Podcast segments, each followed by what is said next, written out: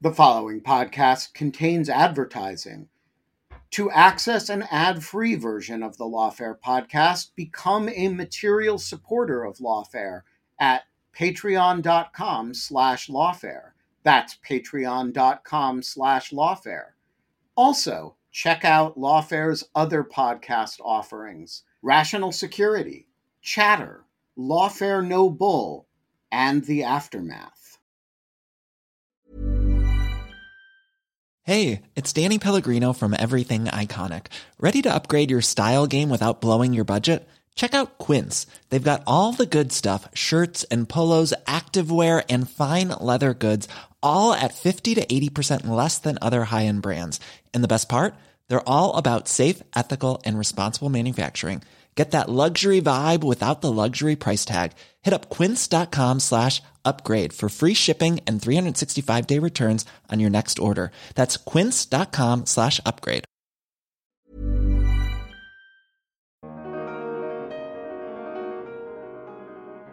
One of the real accomplishments, and it often gets overlooked in Secretary Albright, you know, Jesse Helms was the chairman of the Senate uh, Foreign Affairs Committee, and she built a positive, constructive, forward looking relationship with him that most of us would have thought impossible given their political, cultural, and many other kinds of differences.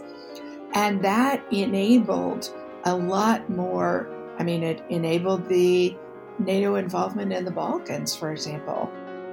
I'm David Priess, and this is the Lawfare Podcast, April 4th, 2022.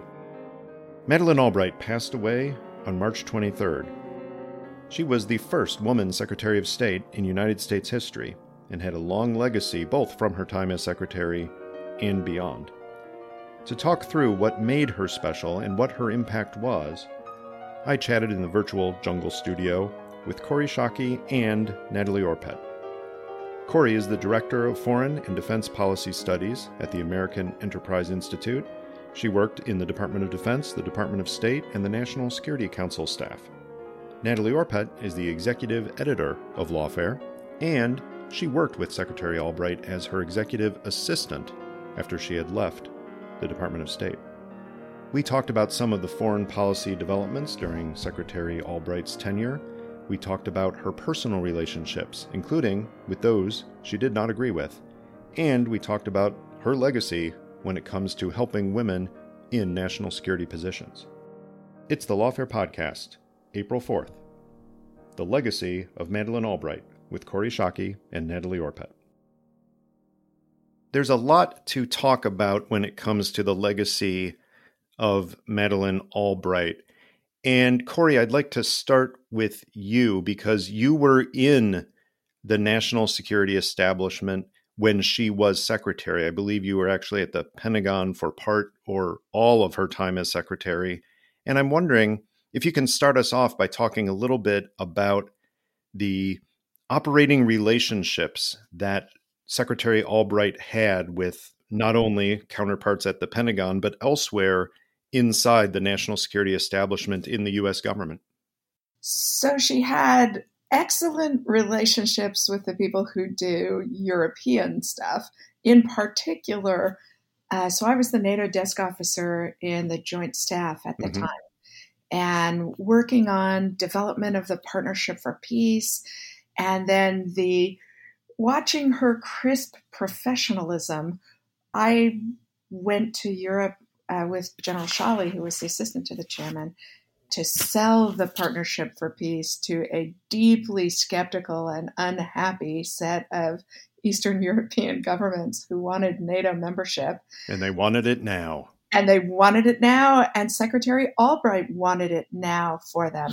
But she and General Shali got sent as the two most prominent, visibly uh, Europeans in the high levels of the Clinton administration they got sent precisely because it would be harder for the Eastern Europeans to be rude to them.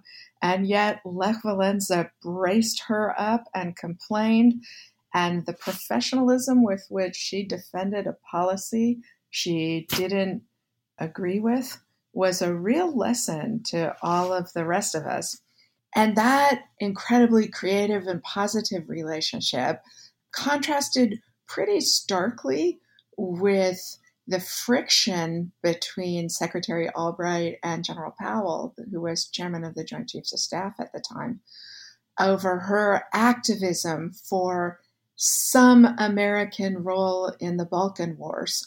And she didn't know what it should be and she didn't know what it could be, but she was adamant, and it was captured in an unpleasant exchange between her and General Powell when she said in an NSC meeting if you're not going to use this fabulous military, how about loaning it to one of the rest of us? Which was a denigration of both his expertise and a sign of uh, how much more influential his view of the conflict was than hers in shaping Clinton policy.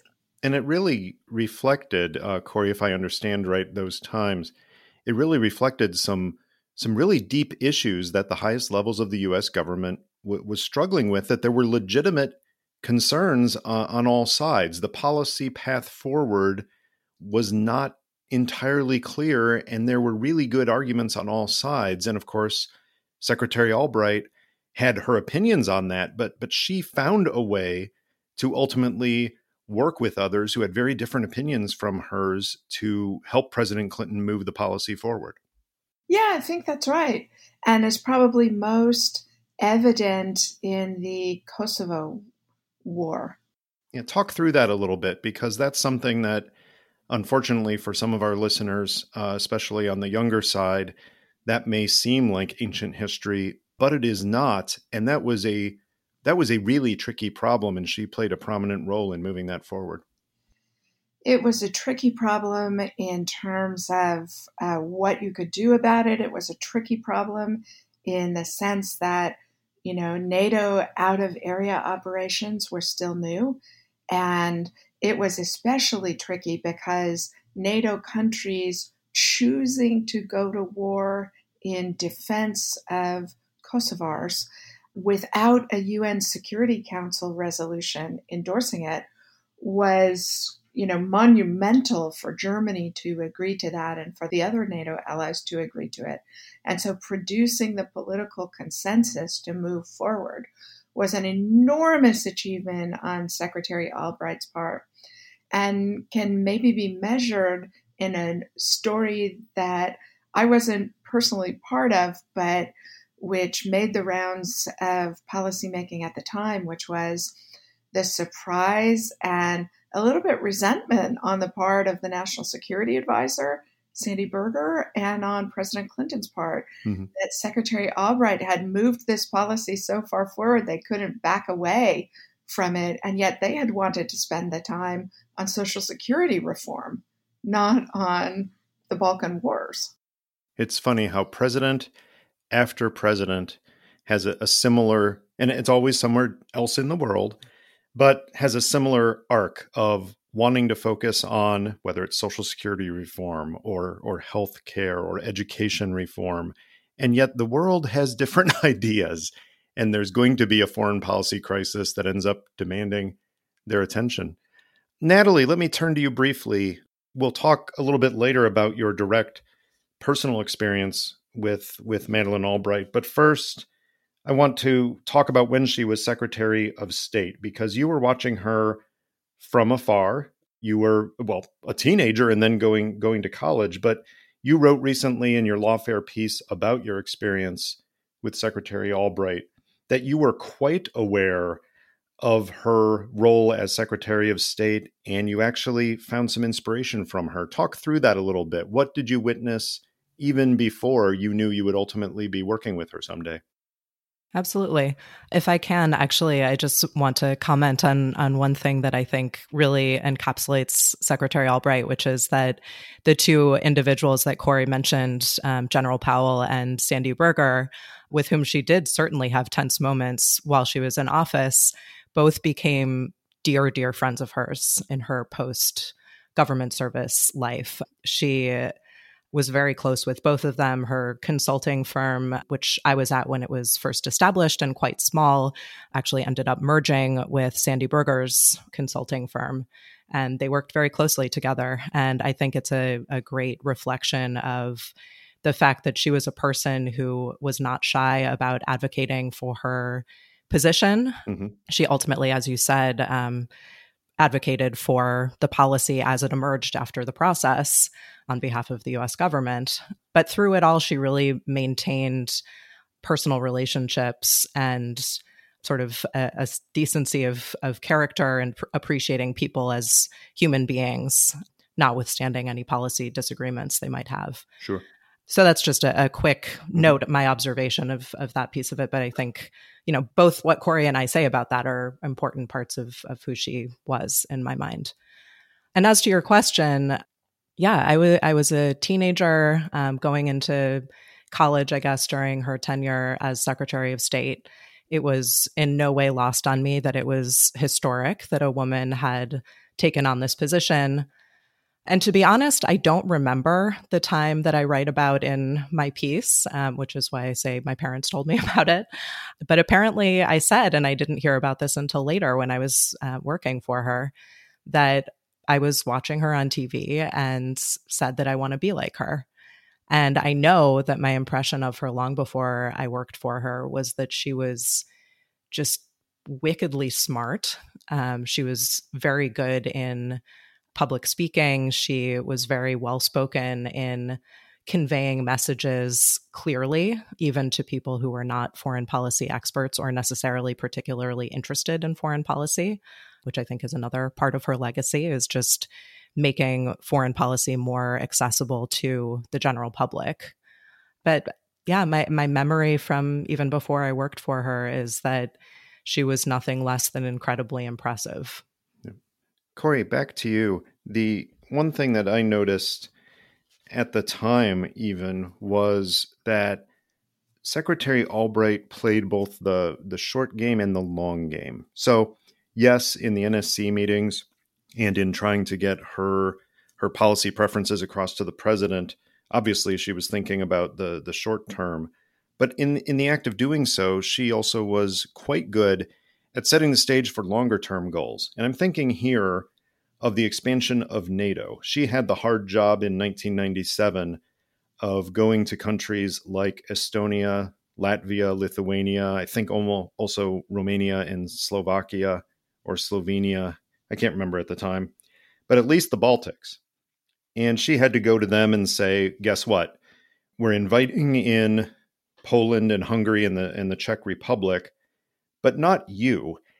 And in the act of going to, I think it was Vilnius, and talking to the foreign ministers of the three Baltic countries, she did emphasize that the United States had pledged to enlarge NATO to enhance the security of every European democracy, and that her vision of a united Europe included the Baltic states, and she would see the Baltic states as partners in achieving it, such that yes, it took another round, but the Baltics did get in. And I see that as emblematic of her ability to, even if failing in the short term to achieve a, a, an objective, that she would make sure that those seeds were planted to achieve the longer term goal, even if it was going to happen after she left office. And I'm hoping you can offer us some context on that, both based on the comments you offered earlier, but you ended up at the State Department in a role in the next administration, and you got to see some of those seeds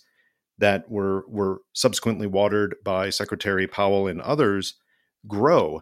So talk through that a little bit, the the context of some of her longer term contributions to foreign policy and national security. Yeah, she was very forward leaning on the policy and pushing it both within the administration, but also, as you said, David, assuring potential allies that, you know, it was coming, it just wasn't here quite yet. And that was actually deeply resented, for example, by Secretary Perry, who, as defense secretary, had responsibility for being able to defend those countries if the Article 5 marker got called in. and was deeply skeptical both about our ability to do it and about the judgment that we ought to do it.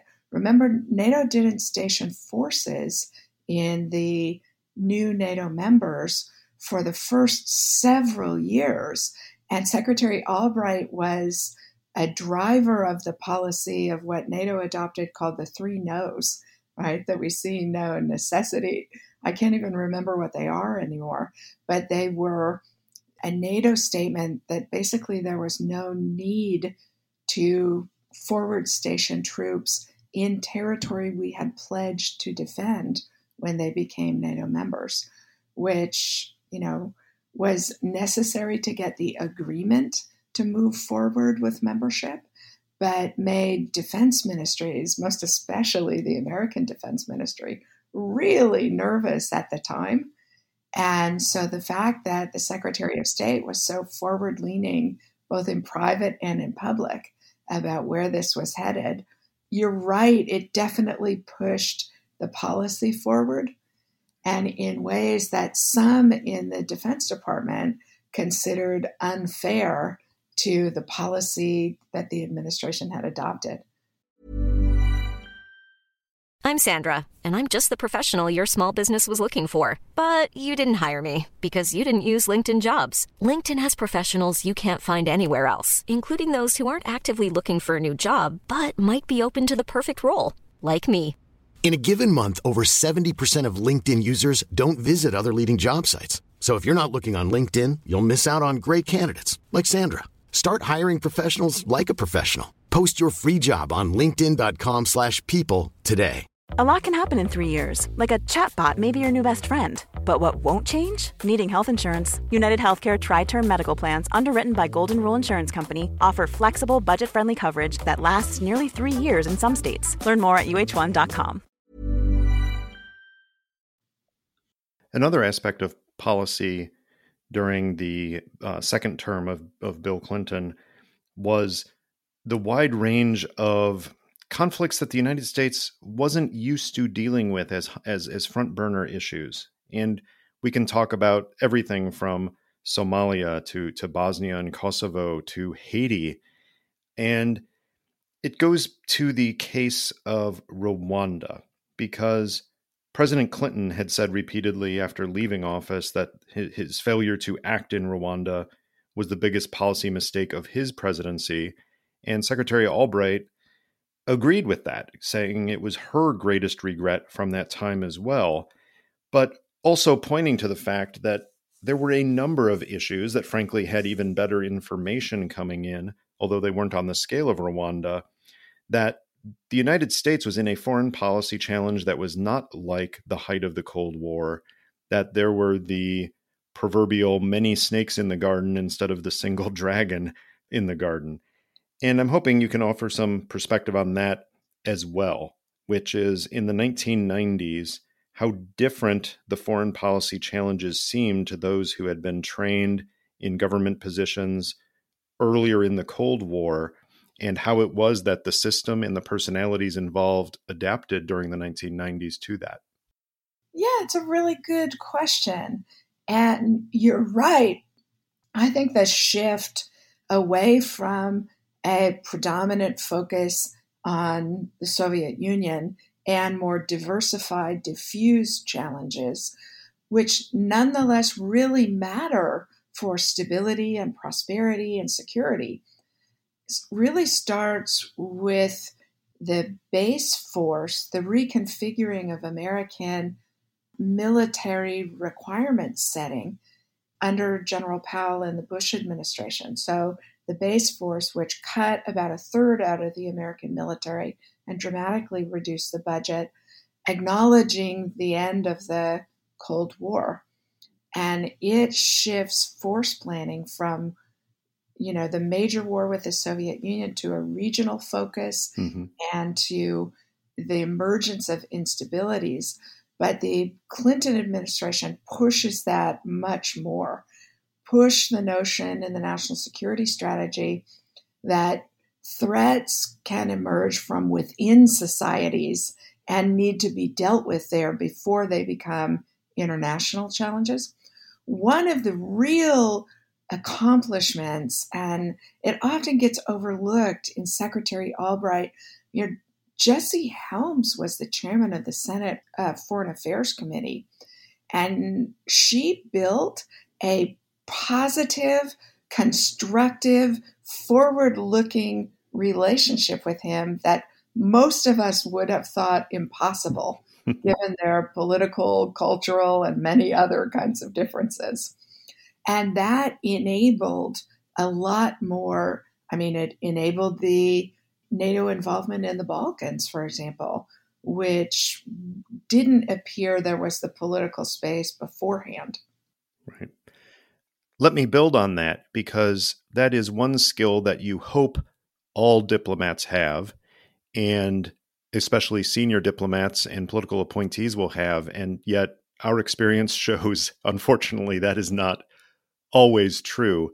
Jesse Helms famously did not agree with a whole lot of people and found it very easy to condescend. And yet, Madeleine Albright stood face to face with him, and I think ended up with a level of respect that they could work together on things like that. So it wasn't so much stood face to face with him. I mean, she was, she charmed him. Like they were holding hands, kind of charmed him. And it made a huge substantive difference in his willingness to give her policy prescriptions the mm-hmm. benefit mm-hmm. of the doubt and to give her budget recommendations the benefit of the doubt. It was a really extraordinary orchestration on her part. And that it survived the debacle in Somalia, mm-hmm. for example, says a lot about the depth of the cooperation she was able to build. And you're exactly right, David. We often think about the Secretary of State simply as an international actor, but their international freedom to maneuver is enabled or restrained by their ability to build the domestic political capital for it. In addition to that, and not not to discount her profound impact on world affairs and national security in her public service, uh, but she also became a, a symbol of hope to many people who had never met her or who had yet to meet her, especially to refugees around the world, but also to women. And that includes people that she was a mentor to in her tenure as Secretary of State and even beyond. And Natalie, I want to pick up with you there because you did end up working with her. And I'm hoping you can walk through how that came to be, why you chose to take the position of being her executive assistant, and how you found her to be as a mentor to you. Sure. So, as I wrote about in my piece for Lawfare, um, I was, I think, in a, a unique, not in the I was the only one sense, but unique in a special vantage point sort of mentee, which is that I started working for Secretary Albright in what was primarily an administrative capacity when I was 23 years old. So, uh, when I graduated from undergrad, I worked at a nonprofit organization that is called the National Democratic Institute, where Secretary Albright was the chair. Um, I worked for a, a program called the Women's Political Participation Program and got to know some people that knew her well through my work in that program. I learned about the job opening through some of those people within NDI. But as I wrote about in my piece, I had applied to and just received a very cool fellowship I was very excited about to um, move to India for a year and work with a women's legal aid organization. And at this point in my career, I knew I would be going to law school, but I wanted to spend a couple of years sort of in the real world before going back to school. So I, I went through the first couple rounds of interviews thinking, these are great people. I'm so fascinated by this, but I'm really excited about India. Mm-hmm. And when I went to my last interview with Secretary Albright, as I, I wrote in the piece, she came in, she was wearing red high heels and a ladybug pin and was extremely charming. I remember being just amazed when she walked in the room that she had this incredible presence, despite the fact that she was very short, which is something she made fun of herself about a lot. And by the time I left, there was just no question in my mind that I had to take this job. She was such an extraordinary person. And she made it clear without ever saying so, but just by the nature of our conversation in the interview, that just being next to her and and learning by observation even in an administrative capacity would be a learning and a growth experience that I could not replicate in any mm-hmm. other job. And that is what I found to be the case. It was an extraordinary position uh, and a real privilege to just be able to have exposure to her world and the people she knew and the relationships she cultivated and the work that she continued to do, which was an unfathomable amount after her government service. You know, you you, you mentioned in the in the piece on lawfare something that I'd like to bring out, which is that so often staffers are there to do their job, to do it quietly, to do it smoothly, to do it so that nobody notices they were even there. So being invisible is really an asset in many ways to being a staffer at that level. And yet, you note that you were never invisible to Secretary Albright. What what did she do to actually bring you in beyond the role that you were technically assigned to do? She brought me into meetings as i say in the piece she brought me into events but she she brought me into conversations you know when she was talking to another former foreign minister, she wasn't going to ask me to interject and interrupt them. But she would ask me after the fact, What did you think about this? Or, Natalie, can you write up this thing that I thought was interesting and and tell me what you think? Add a little bit to that. And and she would just give me more to do in terms of, for example, preparing her briefing materials when she knew I was interested in something. She was aware of what I was interested in and where I had opportunities to grow. And despite all of the other demands on her time, she she made sure to pay attention to that and to help me lean into it where I could. But a, a big piece of her mentorship, as I wrote in the piece, was she had a way of making you understand, even as a very young person, that you needed to assert yourself and if you were at the table, you speak. No questions asked. You make you make sure that if you're mm-hmm. at the mm-hmm. table, you have something to say and no one forgets that you were at that meeting. Right. She was not, as I said in the piece, she was not going to hold your hand and convince you, but she was going to try, she was going to inspire you. She was going to give you space and she was going to make you feel like you should take the initiative and, and make yourself into who you wanted to be. Kori, let me take that, that personal point that you know, Madeleine Albright may not hold your hand and pull you through, but she sure as hell was going to prop open the door and inspire you to have confidence to to to grab the handle and walk walk through it. Broaden that that out from the personal to the institutional. So by my count, if I recall correctly, we had had 63 secretaries of state before Madeleine Albright, and all of them were men. Suddenly, Madeleine Albright takes the job and she runs with it. And I, I'm not sure, I think it's not a coincidence that three of the four secretaries of state starting with her tenure were women because she was followed not only by Secretary Powell, but then also by Condoleezza Rice and uh, Hillary Clinton. As a woman working in government at the time, I think people forget just how much in the early 90s to mid 90s it was still a rarity to have women in senior positions within the national security bureaucracies. And, and Madeleine Albright really did break through that ceiling and, in effect, open up opportunities for people just by doing it, but also by opening those doors and inspiring people. And can you talk through that a little bit? What you saw in your career within the State Department, the Pentagon, the National Security Council staff, the areas around those, in terms of how things have changed for women from the early 1990s in the decades since? So I have to say, David, I'm laughing about the fact that you counted General Powell as a female Secretary of State. oh no, no, I'm saying three three of the four starting with Madeleine Albright being women. So Secretary Powell followed by Condi Rice and Hillary Clinton. So I, I should have stated that more clearly. But yes, uh, three of the four between 1997 and 2013 were women. But of course, Colin Powell, we can't count.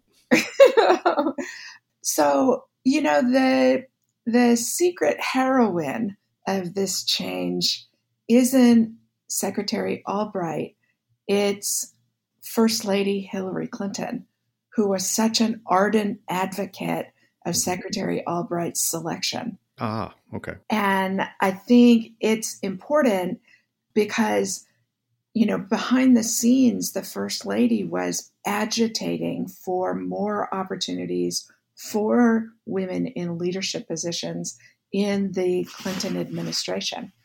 And her friendship with Secretary Albright helped Secretary Albright to get the job. And I think you're right that that, you know, it it really was a big deal to have one of the major national security jobs in an administration be helmed by a woman.